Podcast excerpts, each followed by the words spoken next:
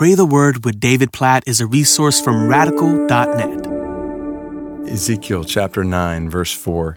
And the Lord said to him, Pass through the city, through Jerusalem, and put a mark on the foreheads of the men who sigh and groan over all the abominations that are committed in it. Did you get that picture? God just told Ezekiel to put a mark on the foreheads of people who are sighing and groaning over sins that are being committed in Jerusalem. So there's a differentiation here between some people, most people actually, who are not sighing and groaning over the sins of the people. And then there's some who are so burdened by the sin that they see around them that they are sighing and groaning over it. I read this and I can't help but to think in my own life and, and to ask us if God were to send someone throughout your city or my city to do this, to go throughout the city and identify who's sighing and groaning,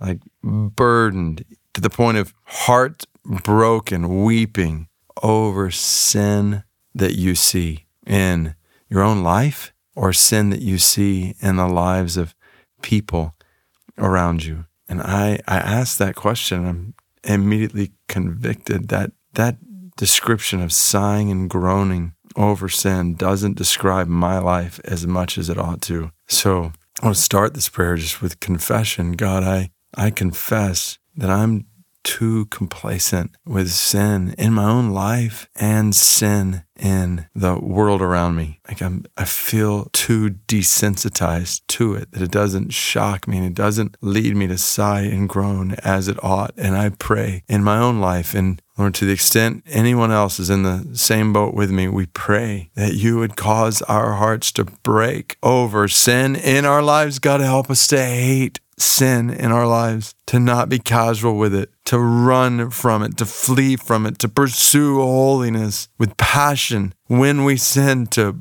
be broken over it, to seriously and soberly confess it, receive your grace, and turn from it. And God, we pray that you would cause our hearts to grieve over idols around us, idols of sex and success and money and wealth and fame and comfort and work and sports and so many things that people are giving affections to over and above you. And again, even ways that we're prone to do the same. God, turn our hearts away from idols and cause us to weep over idols in the world around us and the immorality that flows from idolatry. God, please mark our heads as men and women, as students, as children, whoever's listening to this. God, mark us as people who sigh and groan over sin in us and around us in ways that cause us to turn from it and to turn others from it, to lead others away from sin. And God, we pray for Rif Berbers in Morocco, a couple million of them. So few followers of Jesus. I think about